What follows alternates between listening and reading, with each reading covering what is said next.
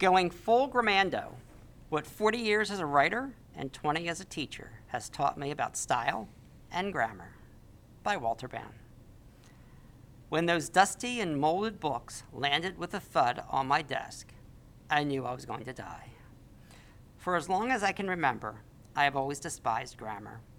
I recall many headaches in middle school in the 1980s reading, not reading, those fat green grammar books. Mrs. Patterson tried her best with me, but I refused to be a grammarian. Can one even read grammar books? It's more like a study, right? I was a mere pupil, transparent, taking up space in an eyeball.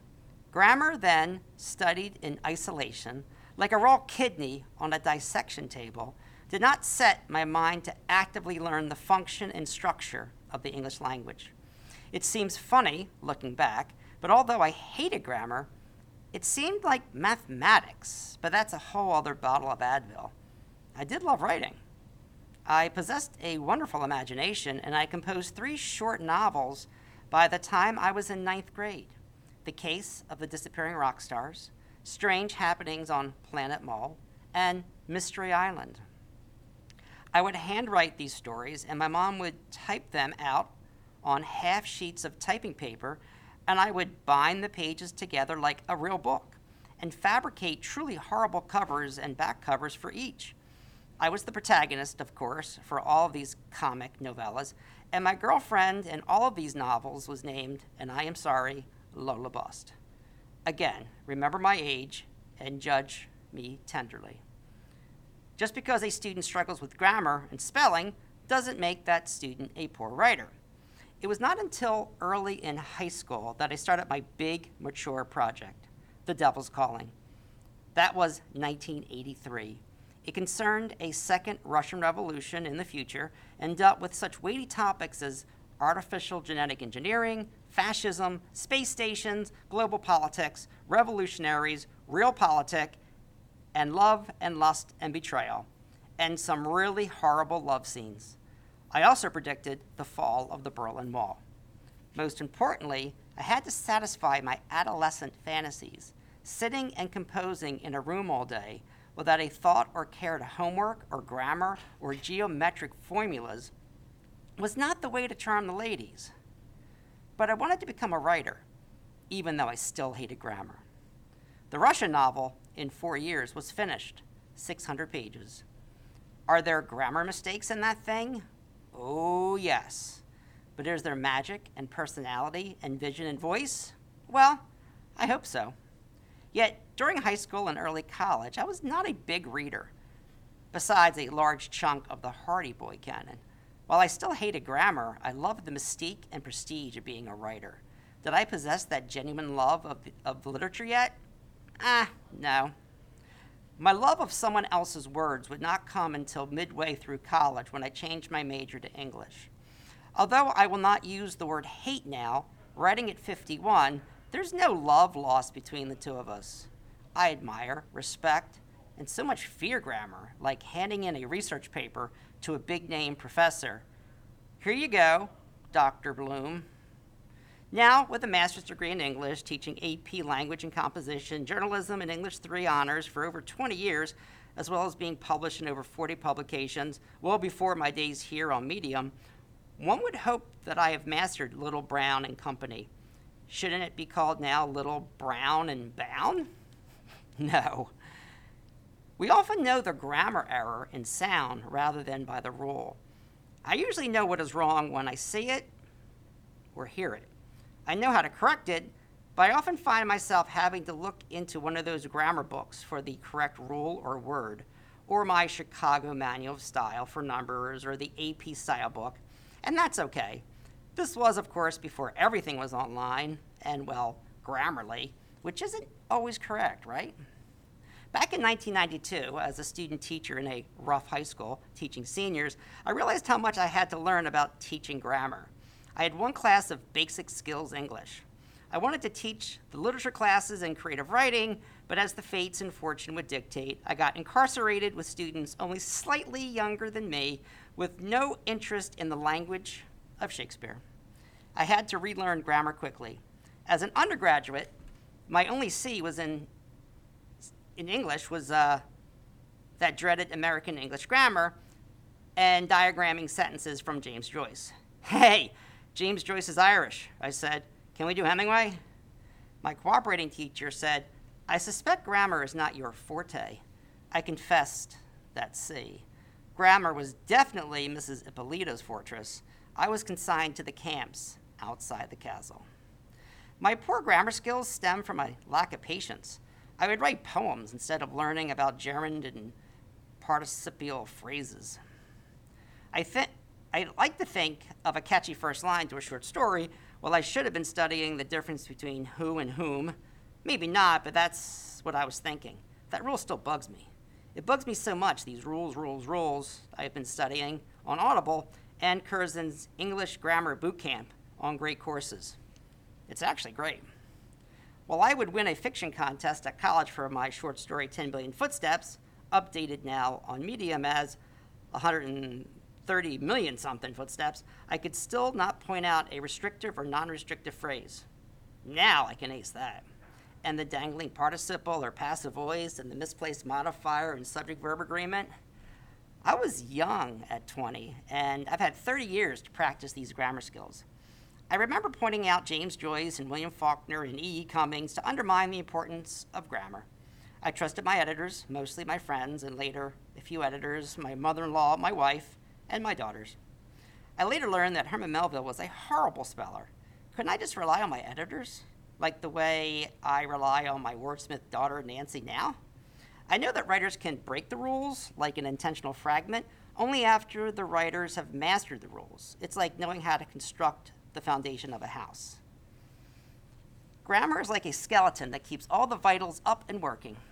Grammar is the essential support system, the skeleton, the structure of the language. Every game has rules, every sport has rules. In order to communicate, we must follow such rules to command our message. In graduate school, my study of rhetoric greatly helped with the structure. In fact, my AP students now apply anaphora, epistrophe, antithesis, syllogisms, and so much more. Another problem I've always had as a writer, even to this day, is a lack of critical revision. I never have writer's block. I have a hundred topics a day I want to write, and like Dickens, I can write various stories at the same time, like how he was writing the Pickwick Papers, Barnaby Rudge, and Oliver Twist all at the same time, while also a journalist. This was when he was like, what, 26? I can write quickly. Some lines just come magically. Some arrive as fresh morning dew on my face but I am extremely impatient. I write a story and I want that story published and off my drafts so I can move on to the next story. Unlike some writers who think rewriting is unmanly, I'm not like that at all. I just have overfocused ADD, diagnosed at 50.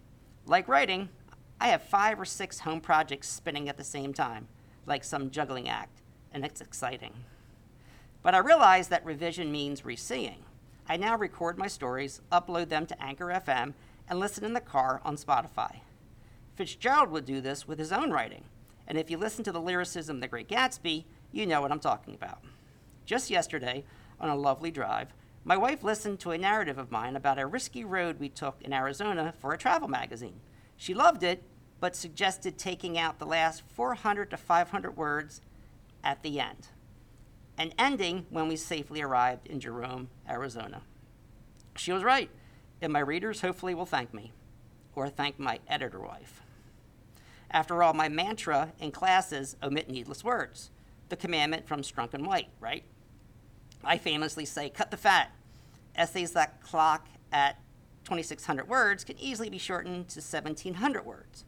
Writing for newspapers with a word limit of 650 words has also taught me about being concise cutting needless prepositional phrases, adjectives, adverbs, and words like rather, pretty, really, and very, what Strunk and White call qualifiers. They are the leeches that infest the pond of prose, sucking the blood of words. And according to one editor in New York who helped me greatly with a short story, it seems like it seems I like imagery and ambiance way too much.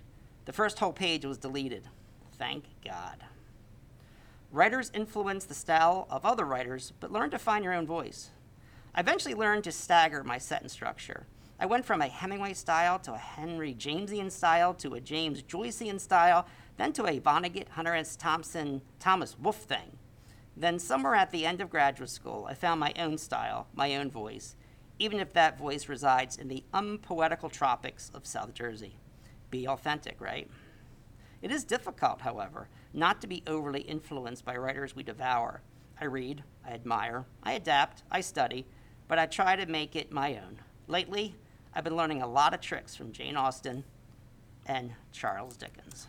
After all, I love satire. My professors have asked me what I liked about my writing. I said I have a good sense of ear and sight, not as good as the vernacular of Twain, but the characters seem real when they speak. Readers have told me I have a good sense of dialogue. I'm good at sensory imagery and irony and parlor tricks like chiasmus, reversing the normal word order like kisses sweet instead of sweet kisses. Numerous times I would write conversations down in my journal.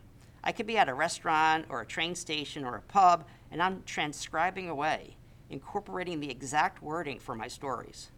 I debated the ethics of this with my AP students one year. Jeremy said I was soul robbing, or something like that. It was a great debate with the class divided. We even did a rap battle in class with the pros and cons of such an enterprise. Sometimes it's just a matter of preference on when to use the first person. That's why I think I'm much better at creative writing than critical writing. I prefer teaching informal writing, like the narrative essay versus the research paper. For a long time, I thought critical papers were sterile and impersonal, scientific and formal, yes, but they can be full of voice and personality too. We are told over and over never to use the I voice. Then we read critical essays on Hawthorne and Whitman, and these critics are using the I voice. What other voice could I use other than my own? That's a line paraphrased poorly from Henry David Thoreau, and taken to the extreme with my poet angel, Walt Whitman. I was born and he was buried within 200 yards of each other in Camden, New Jersey, and we are both Walters. Coincidence? No. Oh, those little brown handbooks. In 1999, when I first started teaching freshman honors, after a long stint away from public school teaching, I did pull them out from time to time. Then I realized let's learn grammar by writing. You learn baseball by playing baseball. You learn to dance by dancing. You learn new words by reading lots of stories. Vocab quizzes and SAT like selected response quizzes completed in isolation are neither effective nor fun. Plus, Scantron tests terrify many different learners like me, creative ones who want meaningful assessments, not ones that are easy to grade through a machine. As a sophomore in English 1 honors, I was told before the class I was not honors material. I should move a step down for the sophomore year. Talk about shame. Why? Because a vocab quiz of 200 words to memorize overloaded my circuits, and those stupid quizzes were 50% of the grade. Did the teacher ask why I had such an extensive vocabulary? Was it because I was actually reading books about Russia for the novel I was writing? This is how one builds vocabulary. Looking at grammar in context, examining your writing under a microscope, and surgical strikes to the prose, like checking for comma usage or passive voice, can be effective. Also, checking your sentences for parallel structure, for coordination and subordination, for dramatically short sentences, and for loose and periodic sentences. That's the way to create sentence variety, not a Scantron quiz. Just saying, but hey, what do I know? The nostalgia in those dreaded grammar books makes me reconsider the weight of grammar. The smell and texture of those middle school textbooks in the 1980s kept me from ever wanting to open them. They were not user friendly. Those books are long gone. Grammar lessons are now online and can be helpful. Such lessons have no smell, no texture, no weight, nor any gravitas.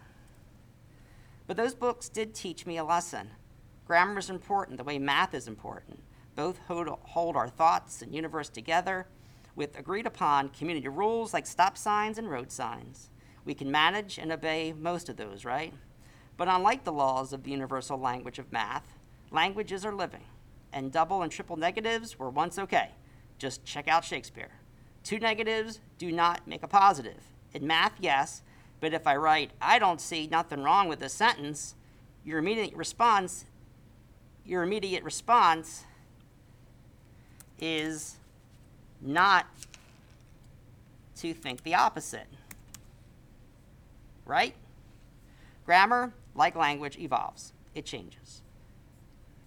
Eventually, however, I want to be my own Max Perkins, the editor who turned the musings of F. Scott Fitzgerald, Ernest Hemingway, and Thomas Wolfe into master writers, or at least have the money and prestige to hire a Max Perkins. Don't fear grammar, my friends. And if you see an error here, dear editing fairies, let me know. I ain't perfect. Judge tenderly of me. Thank you for listening. Follow me on Medium, Walter Bound.